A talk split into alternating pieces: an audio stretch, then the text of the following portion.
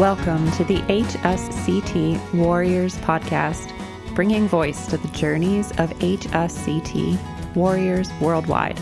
I'm Dr. Jen Stansberry Koenig, or Zen Jen, and so grateful to share this story with you. As we continue to grow the HSCT warrior community, illuminate the invisibilities of autoimmune disease, recognize the possibilities of a future free from disease progression connect through our shared experiences, and advocate for an inclusive society. We're so glad you've joined us. Thanks so much for taking the time to share your story with us. Yeah, absolutely. I feel like I kind of already know you. I've just been listening to your podcast nonstop recently. So, uh, you know, just hearing your voice feels like I'm listening to an old friend or something. Thank yeah. you so much for listening. And I'm sure curious to know how you found the podcast, how you found HSCT, but let's start with your diagnosis story. Yeah, sure. Um, so I was diagnosed in 2006. Well, I guess I should say it was a suspected diagnosis. I was um, I just finished undergrad in May, and that August I woke up one day with um, some blurred vision. I um, it almost felt like um, you know how you get like shampoo in your eye or something in your eye, and the vision's just a little bit hazy. Mm. Um, and I, as the day was going on, it was just becoming more and more blurred. And I'm sure many of the listeners and you know what that was. You know, it, it ended sure. up being an neuritis. Um, and I got diagnosed pretty quickly because my um, my mother did medical billing for an ophthalmology and optometry office. So, you know, the second I was having something going on with my eye, she, you know, called the office. They got me in for, um, they did what's called a visual field. Um, and then uh, one of the doctors took a look at my optic nerve and um, you know, probably had a pretty good idea about what was going on. And um, they sent me immediately for an MRI. And then um, I'll never forget, I was sitting in the uh, neurologist's office with my mom, and she must have. The, the doctor she worked for must have probably already kind of told her what he, he thought it most likely was. So yeah. she she kind of already knew. So, so I, I feel terrible for her to having to like hang on to that knowledge and, and act like everything was okay. Um, but I remember sitting in the in the doctor's office saying, because I, I, had just finished my undergrad, like I said, and I had um, inherited a little bit of money, and I, I was planning on going to Europe for for a month. So I was like, you know, half jokingly to my mom, which, you know, this isn't something to joke about, but I was like, if I have a brain tumor, I don't care. I'm still going to Europe. Right. You know, I've been looking forward to this trip forever. And, you know, so she she kind of just laughed and she said, You'll you'll be fine, blah, blah, blah. And then um, we went in to the neurologist and um, she said, you know, um, it looks like you've you've had an optic neuritis and we've, you know, reviewed your MRI and there is a um, a lesion on there. So, you know, it's possible that you have multiple sclerosis. At the time, I don't think I fit the full criteria for a definitive diagnosis um, because I think the criteria, or at least they were going with at the time, I had to have a, like a separate lesion develop or something after that, um, or I could have had a, a, lumbar puncture. And the thought of that at the time sure. um, was awful. So I was like, um, no, thank you. Um, but I'll never forget also that the uh, neurologist was like, well, I'm leaving for Hawaii for two weeks for like her anniversary and, you know, awesome, great for her. But, you know, I just got hit with that diagnosis and they, they, um, you know, I, I kind of sat there for a moment and just digested it and actually broke down in, in the office and, and my mom was crying and uh, you know it was just kind of a lot to digest as a 22 year old you know just finishing undergrad getting ready to pretty much start their life. Um, and you know I, I, I got past that and they um, ended up putting me on IV steroids and I I pretty much had a full recovery like I I remember like, so I went on to Europe and, you know, if I got a little bit overheated on the trip, um, my vision would act up a little bit. But it, as soon as my body temperature cooled down, it would return completely to normal. So I was very lucky because I know a lot of people that um, have had optic neuritis that have incomplete recovery. And so, so that was kind of it for me after that. I was, you know, advised to you know, I, I, got established, I think, with a different neurologist after that, and they were talking about, um, you know, right at the time it was just interferons was the um, was the treatment, sure, and um, and they were going through, you know, how it can make you feel like you have flu-like symptoms and feel sick, and again, I'm. I, was, I think I was a stupid 22 year old just in denial, thinking, you know what, I I made a full recovery. Um, I feel fine now. I said, I'm, I don't, I don't think I want to go on medication right now. I think if something were to ever happen again, maybe I will consider it, but I will, um, I will follow up regularly with MRIs. And um, I did so for about probably two or three years after. And like the first couple, there had been no activity. And then there was one where there was like, oh, well, it's so small. It's really hard to tell if it was a lesion. So I, I kind of fell off it, quite honestly. So your um, MS was quiet at first. Yeah, it, it was.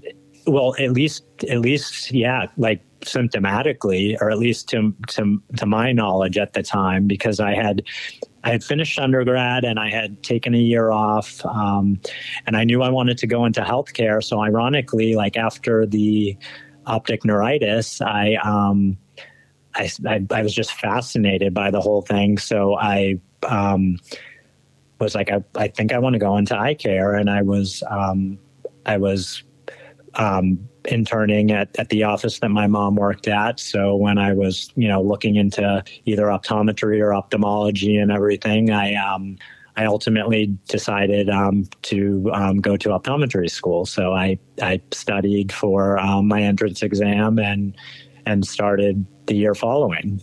So I am now an optometrist. Nice. I guess yeah.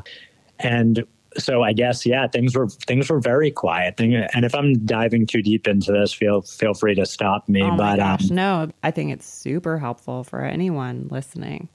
Yeah, I mean, I just I I think all the pieces were in the right place because like I've been you know again listening to other people who just had to go through months and even years of this this torture of not knowing what was wrong with them, um, whereas I got this this kind of big diagnosis right off the bat, but I, I, guess again just went into a little bit of denial. And because I had made a full recovery and was feeling so great, I just kind of went on with my life. And you know, I my program was a you know four year doctorate after undergrad, which was stressful and intense. And then um, two years into that, my mom um, was diagnosed with pancreatic cancer. So. Oh, gosh yeah. So, I mean, you can imagine the amount of stress um, that was on my shoulders being in such an intense program. You know, my mom sick and unfortunately passing, you know, two years later. Oh, I'm so sorry. Uh, no, well, thank you. Yeah. I mean, I'm, I'm grateful for the time we had, and I'm grateful that she had so much time because usually with a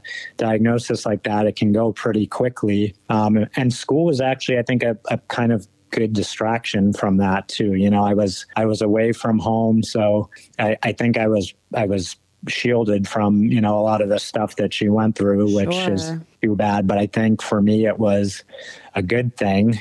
So so yeah, so this is I get through that, get to two, let's see, that's 2012 is when I graduated and, you know, going through my mom passing. And, you know, let's face it, we were working hard and playing hard when we were in school. So of it's, course. you know, I was was getting little sleep. I was, you know, partying, um, you know, nothing crazy, but again, just doing things that young adults do when they're young. And I was in South Florida. So you can imagine that there was plenty of stuff going on.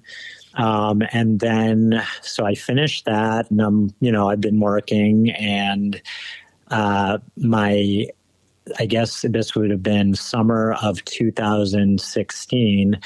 I had gone out to visit my aunt and uncle over the summer, and my aunt, who's not blood related to me, has um, MS. So she would always kind of, you know, ask me how I was doing, follow up with me, and um, you know, I said, you know what, Aunt Gail, I think I think I might be one of the lucky, you know, fifty percent that had an optic neuritis and doesn't have MS because I've I've gone, you know, this was now 2017. It had been 11 years without really anything to speak of happen. So uh, then, oddly enough, uh, September of 2017 was I, I think it was Hurricane Irma. That weekend, we, you know, I live in I live in Florida now. I live in Jacksonville. Uh, so the hurricane was coming through, and we that whole weekend I was just like, oh, you know, my leg is really tight. I must have like worked out or something. I must have worked out too hard or I must not have stretched because I was a regular runner, um, you know, uh, probably three, four times a week, at least three miles. And um, so I, you know, after the hurricane passed and the weather had cleared, I said, you know, I'm just going to get back out, go for a run, just kind of stretch out my leg that's tight. And I made it a block and my legs started dragging and I just I just knew immediately what it was. You know, I I think in the back of my mind I was like this is a little bit weird, but I said, "Oh, it's nothing. I'll I'll go for a run and work it out." Um, but as soon as my legs started dragging, I uh, I remember stopping on the run and I I called my friend um, and colleague who works at at Mayo Clinic because I I hadn't seen a neurologist in, in a number of years, but I said um, I think um, I think I've had a flare. I went running and and my leg is dragging and and I really just can't continue to run after. Do you know any neurologists in the Mayo system or um, around that that I could get connected with because I need to obviously look into this and and probably get an MRI and, and, and check it out. And oddly enough, her her dad has MS too. So oh, uh, it's just so weird how like all these weird little connections of MS have been in in my life. But um, so yeah, I was like summer talking to my aunt thinking hey maybe i don't have ms and then um, you know a couple months later that happened so um, i got established with with a neurologist and sure enough there was um, activity in both my brain and on my spinal cord and i think i remember it being described as extensive um, demyelination so oh, looking gosh. at that i I probably had been having stuff for years. Um, and I, knowing what I know now and being in the field that I'm in, I, I really kind of kicked myself a bit for saying, you know, we have this neuro reserve that my brain was probably just doing absolutely everything it could to make up for these maybe small flares that were happening all along.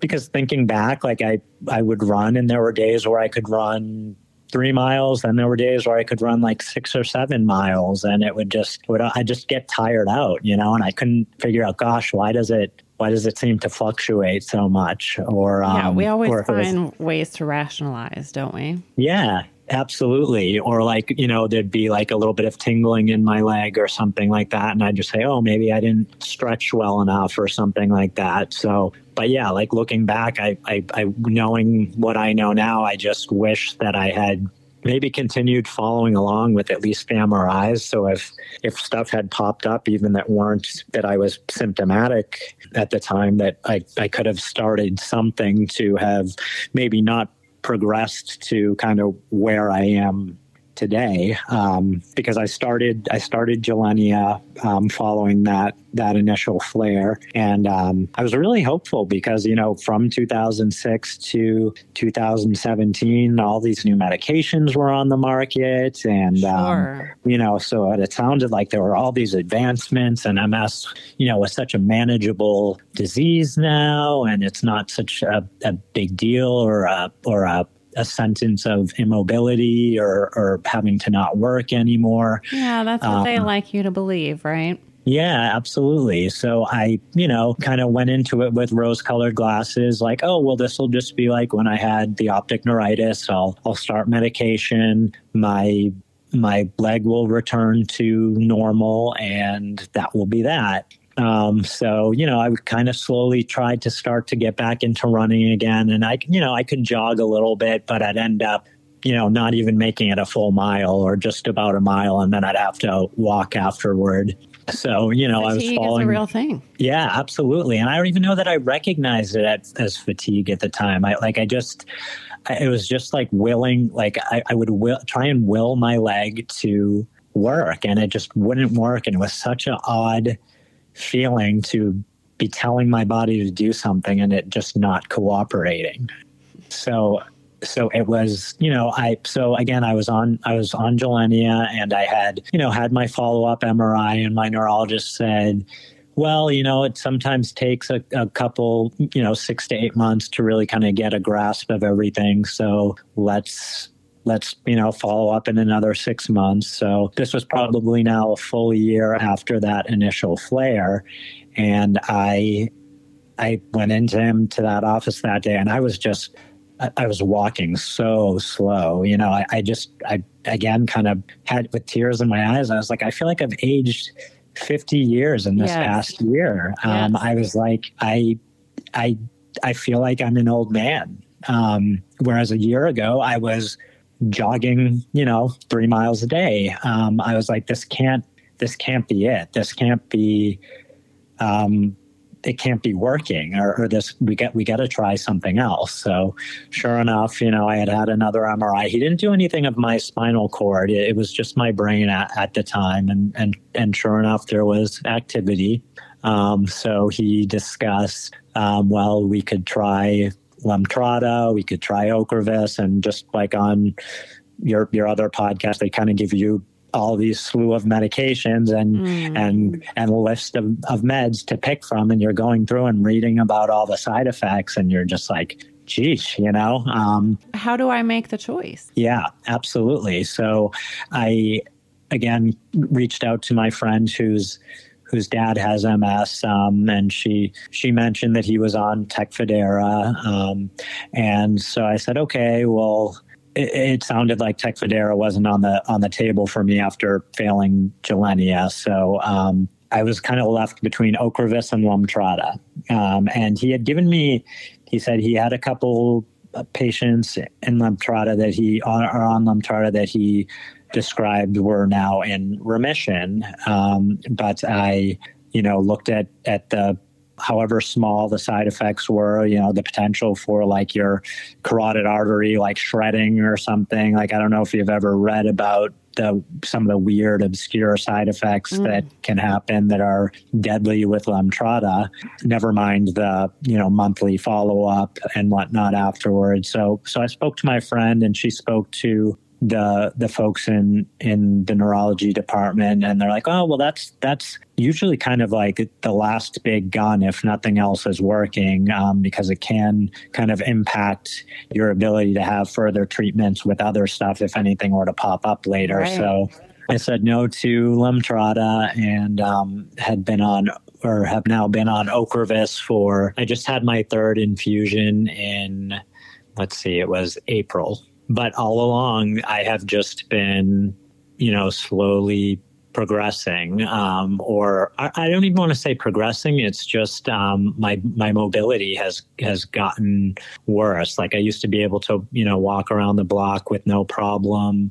Um, now i almost don't do that much anymore. Um, when i in our office, we walk our patients up to the front. I now will make sure to have the patients walk in front of me because I can't hide my limp anymore. Right. Uh, so it's just um, it's one of those things that uh, it, it, everything had kind of come to a head, um, and I, I was thinking again, this can't be it. Like, what's what's next? And I think um, uh, something had popped up in either my Instagram or in my Facebook about that Selma Blair documentary that that's coming out. I mm. guess I, I, think this month actually is when it's going to be released. But um, I was just like, wow! I was like, this seems like a very intense treatment, but it seems like for her it it seemed to be working well. But I I kind of just chalked it up to you know that's probably not something that that's for me. Um, but I I had I think I put that post on like the Ocrevus forum and someone commented on it who had had H- HSCT and I I just reached out to her immediately and was like, please tell me tell me more about your story. Tell me more about this because I thought it was something for a celebrity or something sure. that, you know, if you had tons of money that, you know, you might be able to to do this. Um, so that's kind of what opened the door to HSCT for me. Gee whiz. So it's really recent that you've even found out about it. Gosh, like I'm at probably maybe knowing about it for like two months now, and I'm already scheduled for Mexico in January. Oh, wow.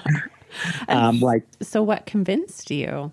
I just um, I saw my life passing by. Um, I well, oh, and of course, you know, I have this flare in 2017, and and me and my husband say, hey, let's have kids. You know, of so course. Let's, let's let's add let's add no sleep and more stress to my life. You know, um, but um, so but you know that that's just an aside. But uh, you know, now that I have a, a two and a half year old and a 13 month old and and seeing like how much I want to be able to participate in the things that they do and summers down in Florida are terrible, you know, for someone with MS. Yeah, I, the heat.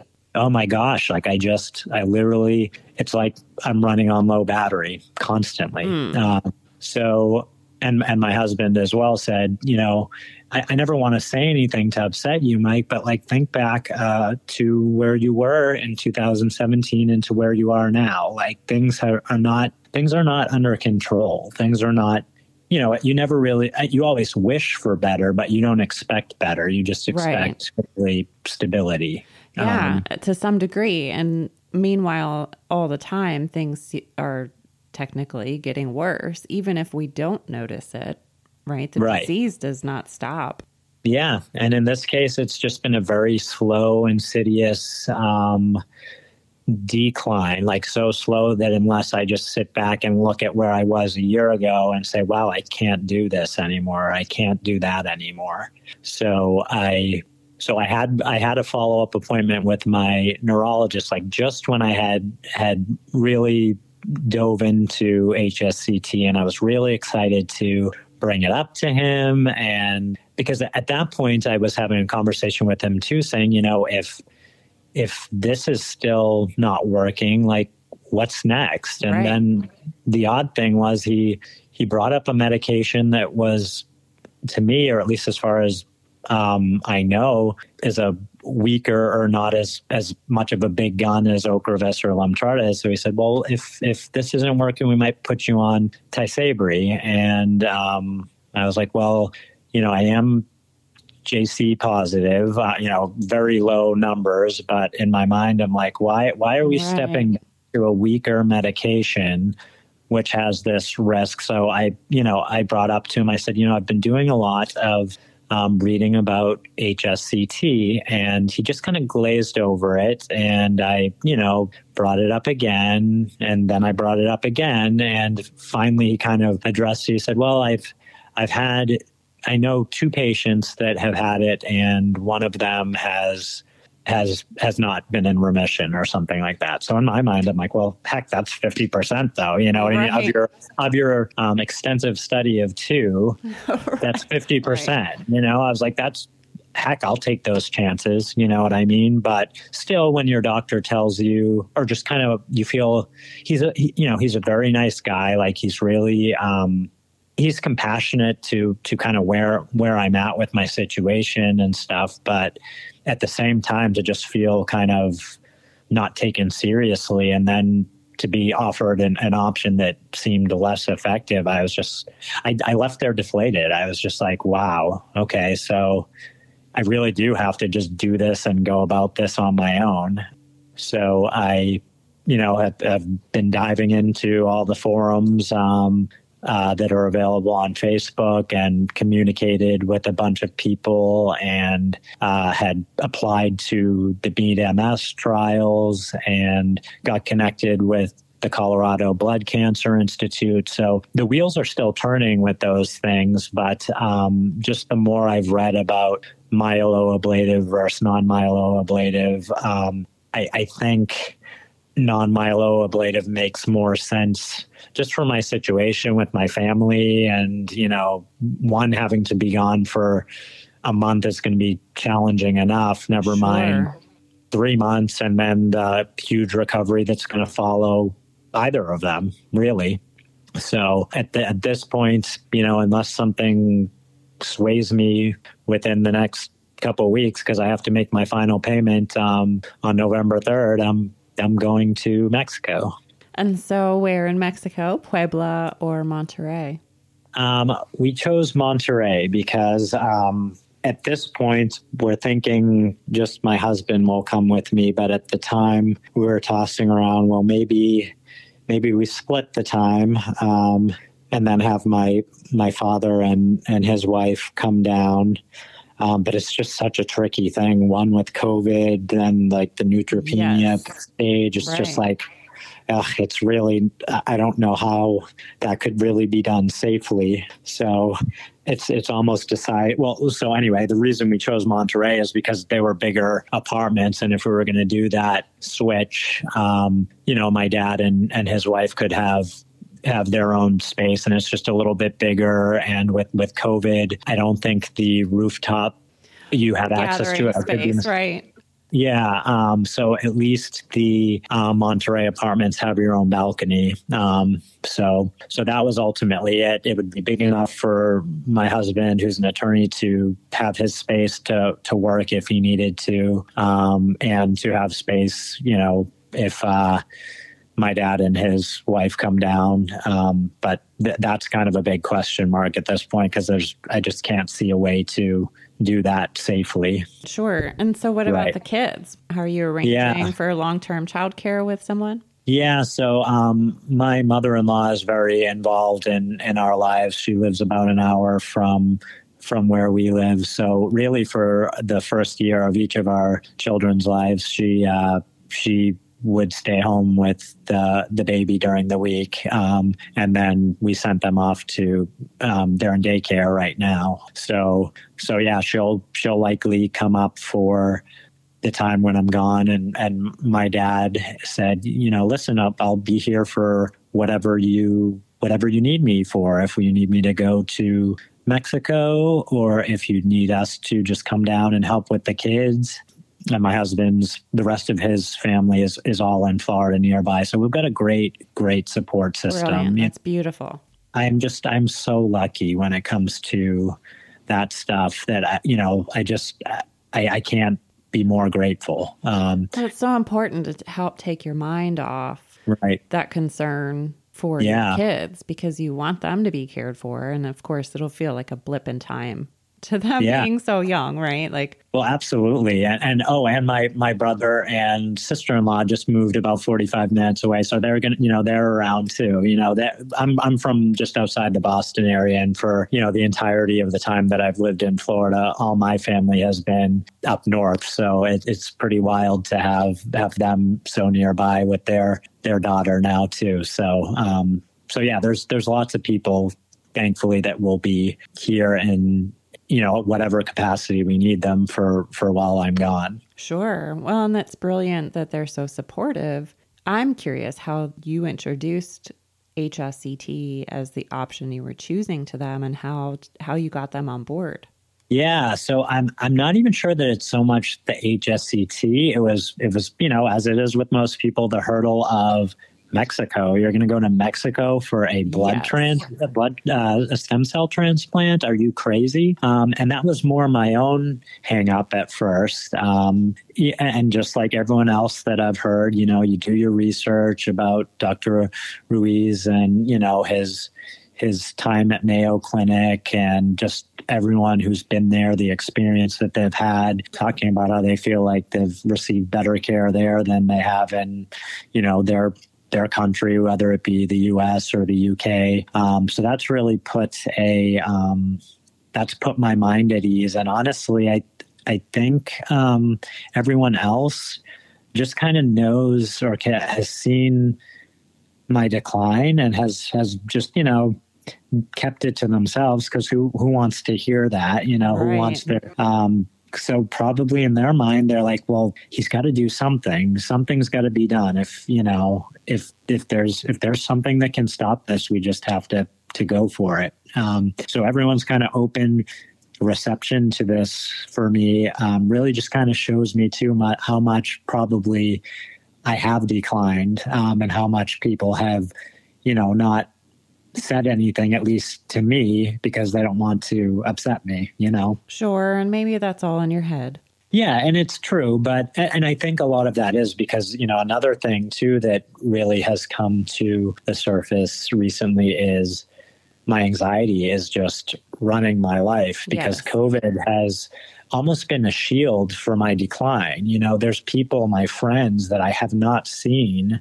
And before probably about a year, year and a half ago, I could I could pretty much hide um, my inability to to walk very well or um, or or the fatigue. Um, but now it's almost like having to you know i came out as a gay man many years ago but now i'm having to come out almost mm monthly to um, new people that are in my life um, that either hey i have ms or how do i go about telling people i have ms because it's just such an emotional thing to have to bring up every time, you know. So and people don't really don't understand. No, no, and you don't want to. You don't want to drop that bomb. Or, or, in what forum do you drop that bomb on people? You know, I'm still navigating that too. It's like, hey, I don't want to just be out with them and say, yeah, I'm limping around because I have MS. Okay, let's just continue on with lunch, or you know. So I've been, you know, really the people that are in my inner circle that I maybe haven't seen in a while, I'll, I'll just send them a, a message saying, hey, you know, I'm okay, but, you know,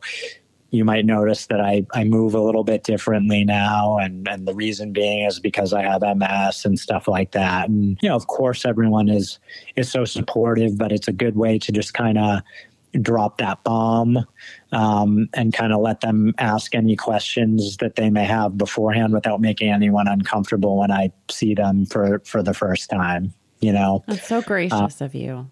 Yeah, I mean, well, it's almost to protect myself too because I'm not mm. the best at hiding my emotions. So if I get upset, um, I, I am not very good at, at just you know talking through it. And the last thing I want to do is start crying in front of people that I haven't seen in a while. You know. Sure. Uh, so it's almost it's it's almost for for me that I'm doing it too. You know. But I and I you know again what has pushed to take this extreme measure is I said to my husband, I said, you know, I feel like all the things that I used to enjoy in my life, I don't enjoy anymore because I'm anxious about not doing it you know like traveling or um, meeting meeting up with friends you know all the things that i thrive off of i have kind of pulled back from because of oh am i going to be able to do this? Am i going to be holding people up? You know um, it just it steals the joy out of it. So it sure um, does.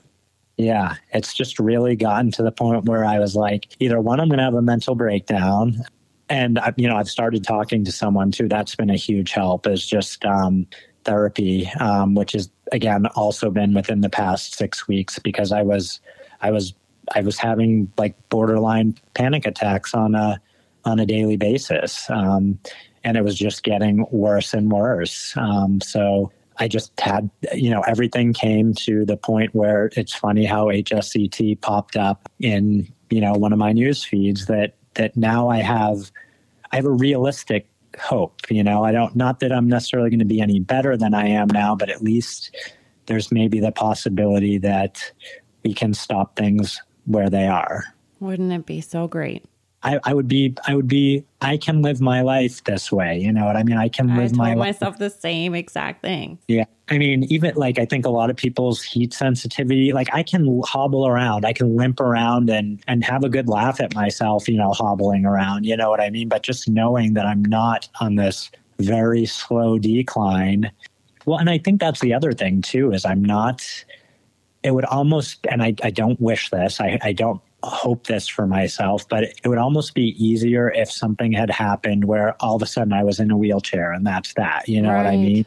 I'm in this weird limbo where I can manage most stuff, um, fairly normally, but the amount of stress and strain that it takes just sort of the mental fortitude to try and appear as normal as possible is is exhausting. Absolutely exhausting. So so yeah, I'm just yeah. Fort- fortitude is such a good word. Yeah, I mean it, it it's it's really um, you know, I know you always ask people about a superpower, and I don't mm. know that I'm at a superpower stage yet, but I, I think I've just realized about myself that I, I, I have the ability to push myself farther than I thought. But there's there's a limit to that too, you know. Um, and I think I've also realized I've hit my limit, sure. and I need to start opening up and telling people I need help or there are certain things that I can't do. It's such a tough place to get to. And yeah. And yeah. so humbling, right? To like finally realize, wait a second, I do have these limitations because you, yeah. it's like you wake up every day and you have to find whatever strength mentally yeah. and physically just to make it through the day. Absolutely. and so then to like have to ask for help, well, that's a whole nother piece of capacity that we just it's it, i don't know if it's something about ms or if it's just a shared human thing right but it's so tough to ask for help absolutely. And um, oh and i guess i also have to mention my boss too. You know i'm in a small private practice and i've been open with her since you know there was that that flare in 2017 and you know again i've been struggling quite a bit recently um, and there was there was a morning where i actually had to call into work and i was like my legs are just not working. Um, they're not working. Um, but i think I think that was the underlying stress and anxiety that ha- that I had going on. You know, I, di- I didn't know at the time if it was another flare or something like that. But a- as you know, and I think it sounds like a lot of your issues are with like spasticity and stuff with with your legs. As you know if you're you're stressed you wear it on your you, you can't hide it. When someone's stressed you naturally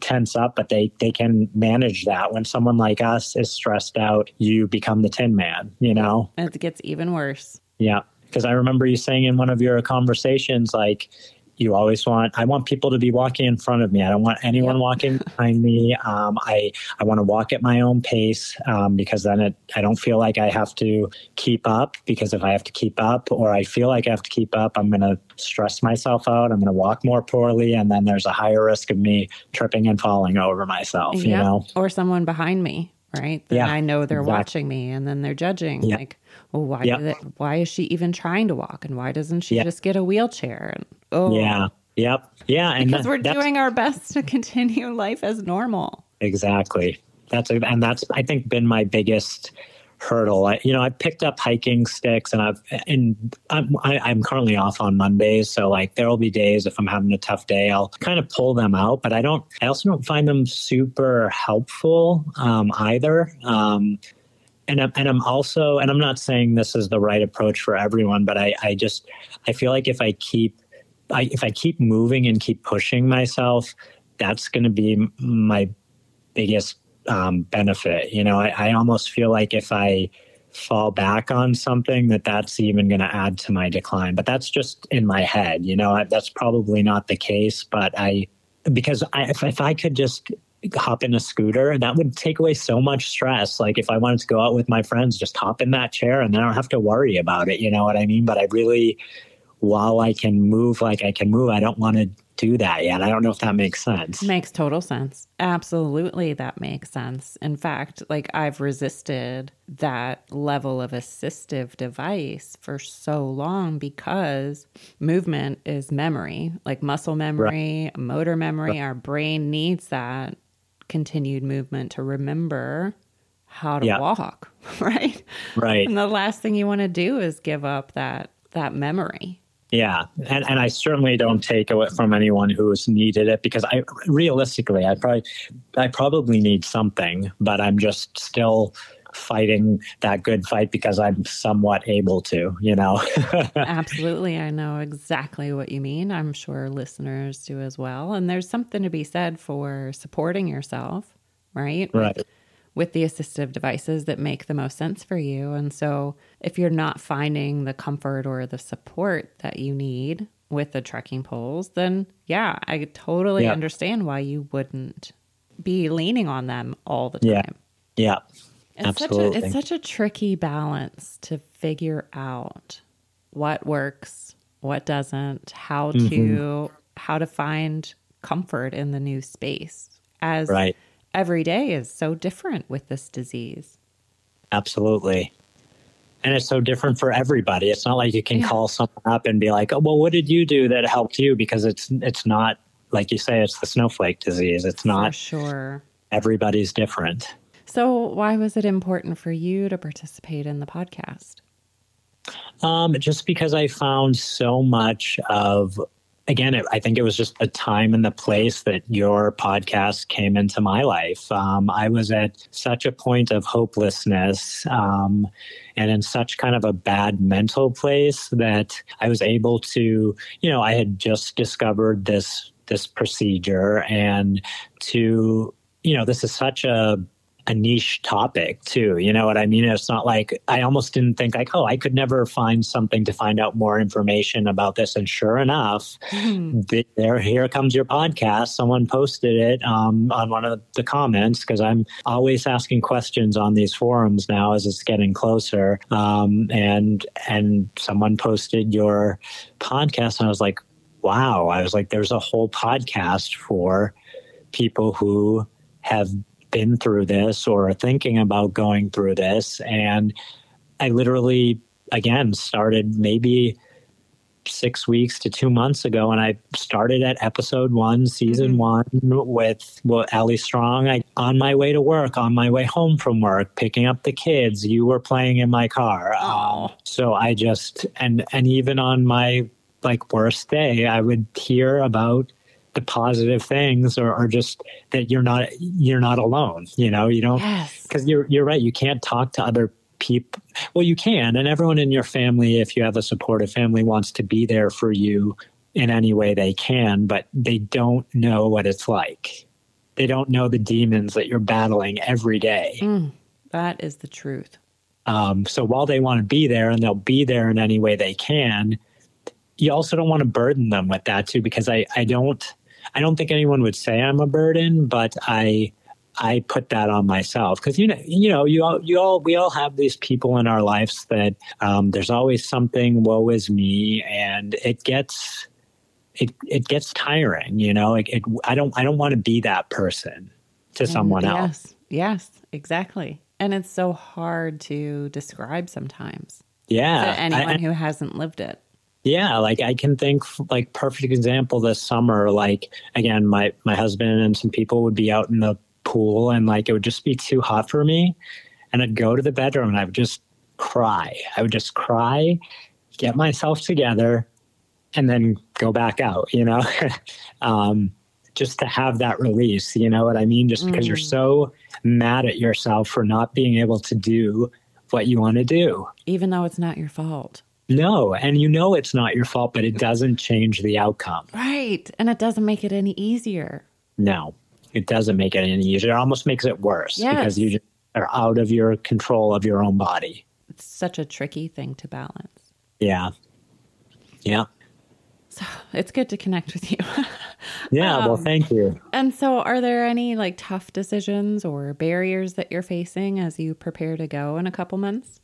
Um, so there are, yeah, I was thinking about this. There are really three main concerns I have. Like right now, I feel like I've been really trying to read as much as I can about um, secondary progressive MS because I, I had an MRI recently that um, there was no new active lesions, but an area in my cerebellum had enlarged. So to me, you know, not being a radiologist and or anything like that, but to me, I'm like, okay, well, maybe that means there was activity at some point, just not when I had the MRI done. But Mm. if it is, if I am transitioning to secondary progressive, um, I know that you know lowers the the percentage. I, I don't even think in the U.S. they would treat you if you were unless you are what on a compassionate basis. But um, I know it lowers the success rate of of the procedure. Um, so that's probably one of my biggest concerns right now. I do have an MRI tomorrow actually for my cervical and thoracic spine. So in a weird way, I'm almost hoping for some something to something to flare up you know what i mean something to show that there's yes. still activity and it's such a sick thing to hope yes. for but um, to because the alternative if things are quiet but you know you're getting worse does that mean that i'm now secondary progressive because then i start to think too um, well, no, maybe it's not. You know, I've, I've had damage to my leg. My my nerve does not function. My gait does not function. I don't walk the same way. So maybe it's not necessarily a a progression of like worsening without inflammation. Maybe it's just atrophy to those muscles that are weak that I'm not using properly and I'm not exercising the exactly. way that I should. Yes. So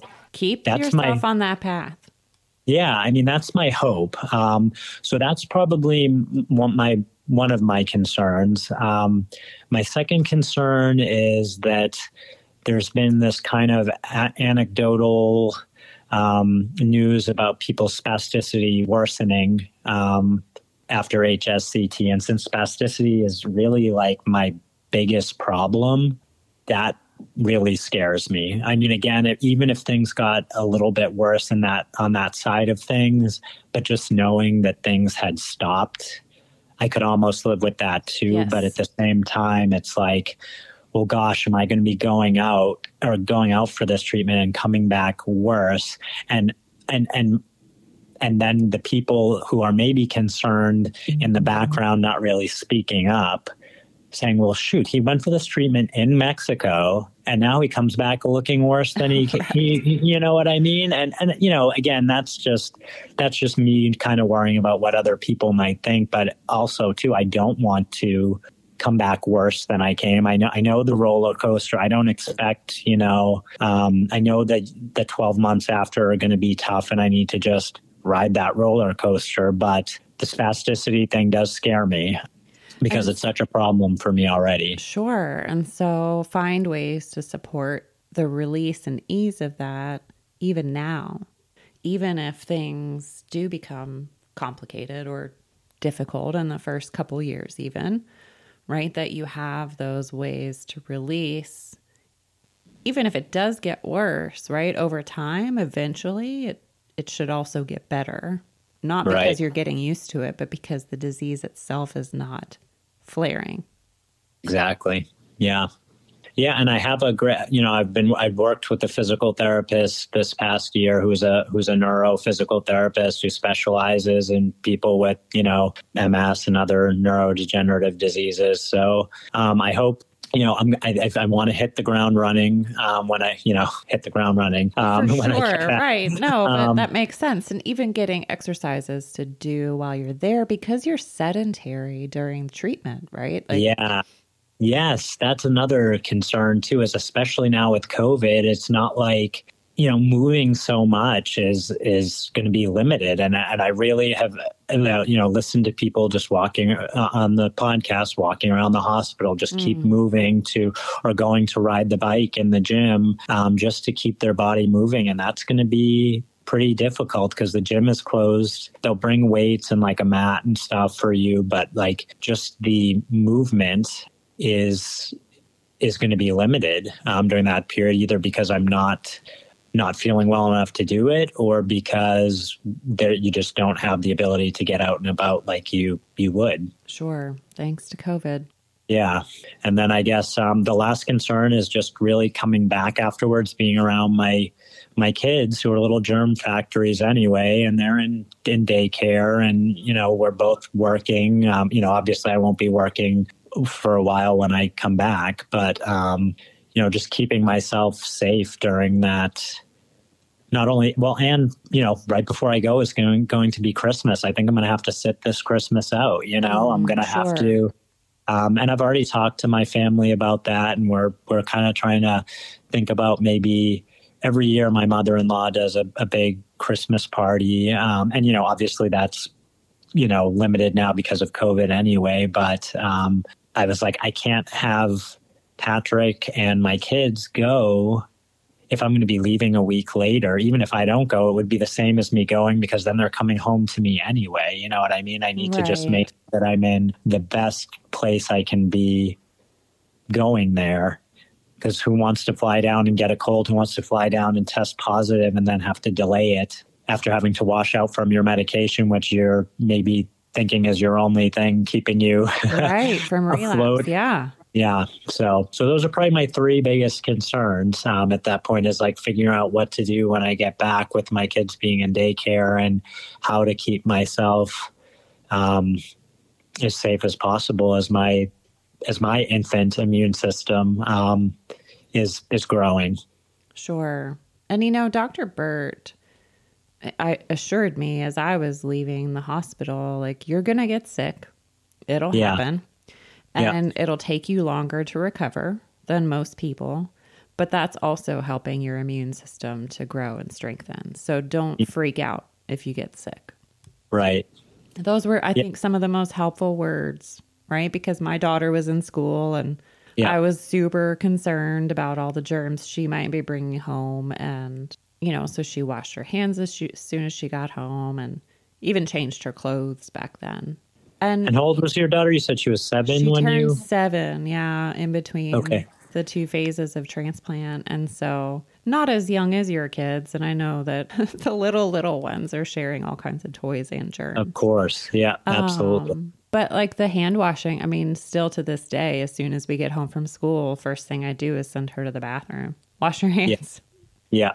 Yeah which is a good practice in general, you know? Oh, um, exactly. Exactly. Everyone should be doing this. Yeah. Yeah. Being in healthcare, me and my boss are like, what, what with COVID and everything, it's like, what, um, we wash our hands all the time. Uh, what are people not doing? you know, are you really not washing your hands uh, after you use the bathroom? Or you're not washing your hands regularly? But that's Scary another relief.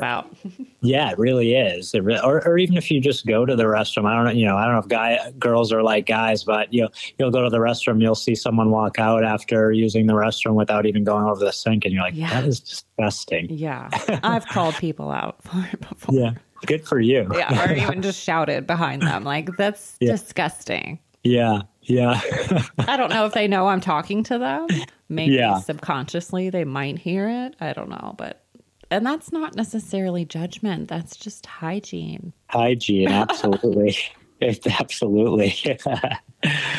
um, but yeah, um, and my, my boss is great too. Like she's just like, you will always have a place here as long as you want a place. So I have, again, going back to the support system, like I feel no, no stress in my life or my job, which I think a lot of people can feel when they're going into something oh, like this. Sure. So it's really, it's just really my own mental block and stress of going into the unknown of a intense procedure. Sure. Um, and it's hard to describe even that right? So, yeah, as many yeah. interviews as we've done, right? Everyone goes through it so differently. It's it's even yeah. hard to describe there. And I haven't even told I haven't I haven't told my neurologist yet. I was waiting till these MRIs come back to just kind of see what his take was on them, even though I've already made up my mind what I'm doing. And I don't feel like he'll drop me, you know what I mean? But I, I don't I, I don't think it'll be a warm and fuzzy go forth and conquer type thing either, you know. So well, it'll, it'll be, be, interesting for sure, especially yeah. if you come back and everything goes great, and then you can be one of three patients, right? Right. Two being successful. Let's hope. That's my hope. And so it's great you have such a support network around you to carry you through the next few months. And you mentioned that you aren't discounting Colorado. So are you just remaining open to a consultation to see like if you're even if you even qualify for their study? Because something yeah. else too i've learned is don't discount yourself. Don't give yourself the no and don't necessarily label yourself as secondary progressive. Like leave that to the right. doctors.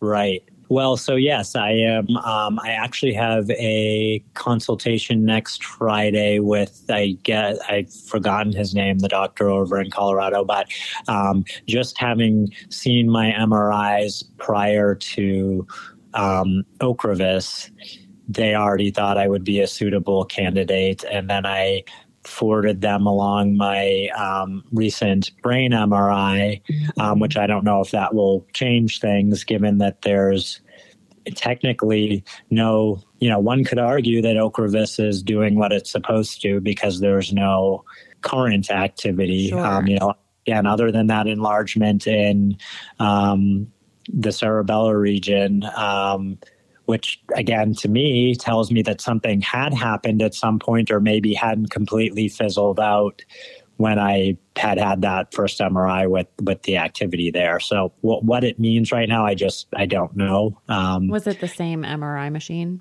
Yes, so it was the same MRI machine. Yep, and I I've always made sure of that, and it's at the same center too. Um, so so at least that factor has been removed as far as um, you know, unless they've replaced their equipment, you know, since. Right. But I don't, I don't know that they have. Um, but I remember they tried to put me in an open MRI once, and I was like, I can't do that. They've told me it's like comparing apples to oranges if I were to go in the open versus the standard. So you know, I've been pretty good about going to the same place and getting the same type every time since I've started again. So so yeah, I mean, it'll it'll be again interesting what the results of of my cervical and thoracic um, show after tomorrow. Sure. Um, and maybe Ocrevus is doing its job. And I'm not sure if the qualifications or hurdles you have to pass to be accepted in Colorado include failing a disease modifying therapy right. or not. And even if you hadn't failed Ocrevus, right, even if it was still working for you, if that would exclude you still from being accepted on a compassionate care basis, maybe not Right. on study. Well, yeah, I mean, the fact that they're already telling me, just knowing at the time I had just failed Gilenya at that point, going based on those um, MRIs that had been submitted, that I would, they think I would be or meet the criteria to be a candidate. So maybe it, maybe it's on a compassionate basis or, or, or what. But um, just the fact that they do think I am. Um, but I've also heard too that even if you are, then you've got the hurdle of insurance approval, which can push things out, um, you know, years, uh, unless you're, I, I mean, I guess you can hire an advocate to try and really get on the insurance companies. Um, but I think at, at this point, I don't see unless things were to move super quickly. I've heard even, you know, Mexico will refund you the money if, if plans change, but um, I, I, don't, I don't see things moving quickly enough that it would it would dissuade me from going to Mexico at this Right, point. Sure. Um, so yeah, I mean, I'm still following, and I and I have an I have a, a consultation with Cleveland Clinic too. Um, so I'm still I'm still following all the paths that I've I've created for myself, but um, you know, obviously tho- those things are a little bit slower moving. So And time I- is brain health. Exactly. Well, and like I said in the beginning of our conversation, I, I kick myself because I I think I did myself a disservice um, by sticking my head in the sand for 10 years, thinking nothing was going on, where probably there was stuff going on. And I feel like I've already used up a lot of my reserve, which is why I feel like things since 2017 to 2021 have seemed to just become super active which is just crazy how that happens anyways given all the stresses i had in my life uh, in the times where i where, where nothing happened you know Oh, I do know. I'm right there with you. I definitely stuck my head in the sand too. So you're not alone.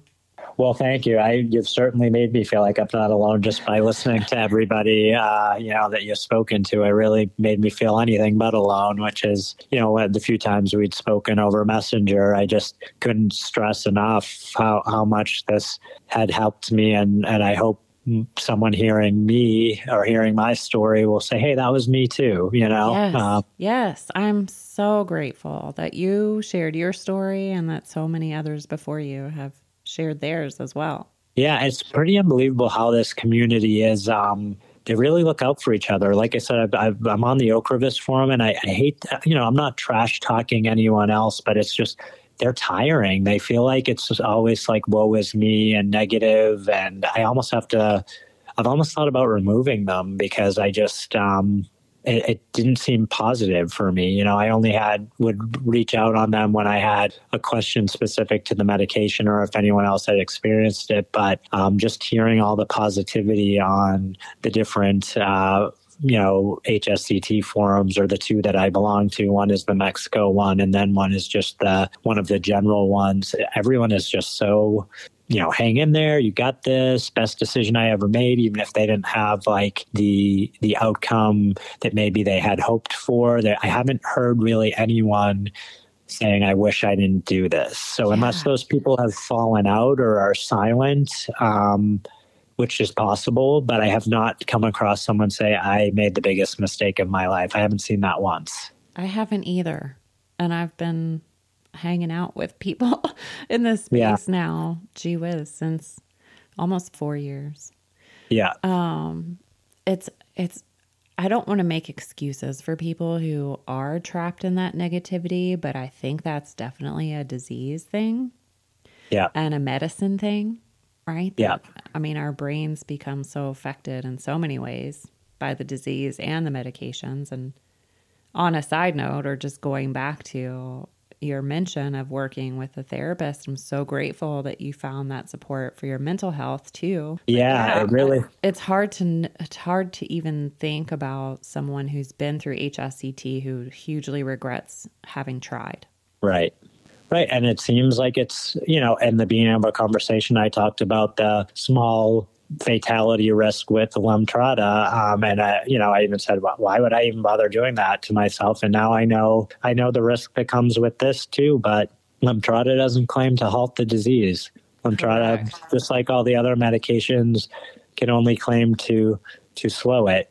Um, and slow the progression. So um, the fact that that there is something out there that can at least make that claim is worth the risk to me. You know as small as it may be. Um, and I hope I'm not that statistic. It certainly no one does, but um, it just makes that risk more worthwhile, knowing that I'm not going to go through something that that could could kill me, but not work. You know, I mean, yeah, there's the risk that it might not work, but it's it's the, it's the highest percentage I've seen of all the things that I've read about versus the medications and and the treatment. So, and the medication's always there if I have to, and maybe something new will come out if something were to not go the way I hope with HSCT. Maybe that'll at least slow things long enough to sustain my quality of life until something else comes along. That's always the hope, right? Yeah. Yeah. I mean, think of the beginning of my conversation and the people with who have were diagnosed sooner like you had you really had no options at a certain point you just right. had to hope for the best and then now there's what dozens or two or two dozen different medication options that are out there so you know again i don't know that medication is the answer but there's stuff that at least is is going on as far as you hope people have the best intentions or or research has the best intentions of of people. I try not to get into that conspiracy theory that you know it's all about the money, but I know I know big pharma, you know, has to make money and and they're in it for the money. But I, I truly hope there are still people out there that are trying to make people's lives better as well. Indeed, also the hope. Yeah. Yep, that's what you. That's all you got to have is hope. I mean, because nothing is worse than feeling hopeless. And I and I'm I was pretty close to there, if not there, within the past couple months. So I think this is just came in at the right time for me. Um, you know, whether you believe in God or whatever, the the stars aligned for this to to come in into my life to just give me that one last push to not fall into that hole of of despair of okay well this just giving in to this is this is how my life is going to be mm kind of letting the disease take over. So, right. Good for yeah. you for stepping up and into this space to try and take that control back. Well, yeah, thank you for the credit, but I think it was just I think things fell in my lap at the right time because I don't I don't know that I was far from falling into that place. I think I was right on the edge of that cliff um, before before this happened for me. So, you know, it gives me something to be hopeful for now and at least hope for, again, at least if nothing else, keeping me right where I am today. Indeed. Well, I'm hopeful for you. HSCT hopeful. Yes, hopefully we'll be talking soon and I'll be telling you all about my experience and what, all the wonderful things that came out of it. Indeed, of course. We're going to have to follow up and, and see how things go for you in Monterrey. Sure. Well, I look forward to it. And I look forward to hearing great news about your experience. So please do stay in touch. I will. And so you stay in power and in good health. And thank you. Even though holidays will look a little different this year, that's okay, right? Because you're doing the good work of regaining a, a life that you're wanting to live. That's right. Yeah, no, I know. A, a, Christmas away from people will hopefully open the door for a lot more enjoyable Christmases to come or whatever holidays that other people celebrate who might be anxious about being around people because they're moving differently or feeling differently or, you know. So that's my point of view at this point. that's a good point of view to have. So, yeah, you hold on to that optimism and positivity and mindfulness, right? Because that's going to get you through a lot with HSCT. I sure will. And I really appreciate you taking the time to do this. Sure thing. So take good care and we'll be in touch. All right. All right. You take care Thanks, too, Jack. Mike. Talk to you.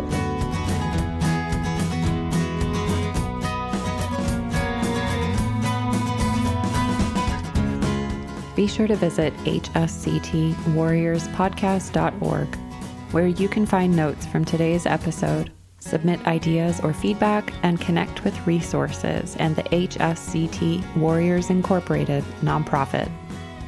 As always, special thanks to musical genius Billy Alitzhauser for sharing his superpowers to create the soundtrack, edit, and produce the audio to make this podcast possible.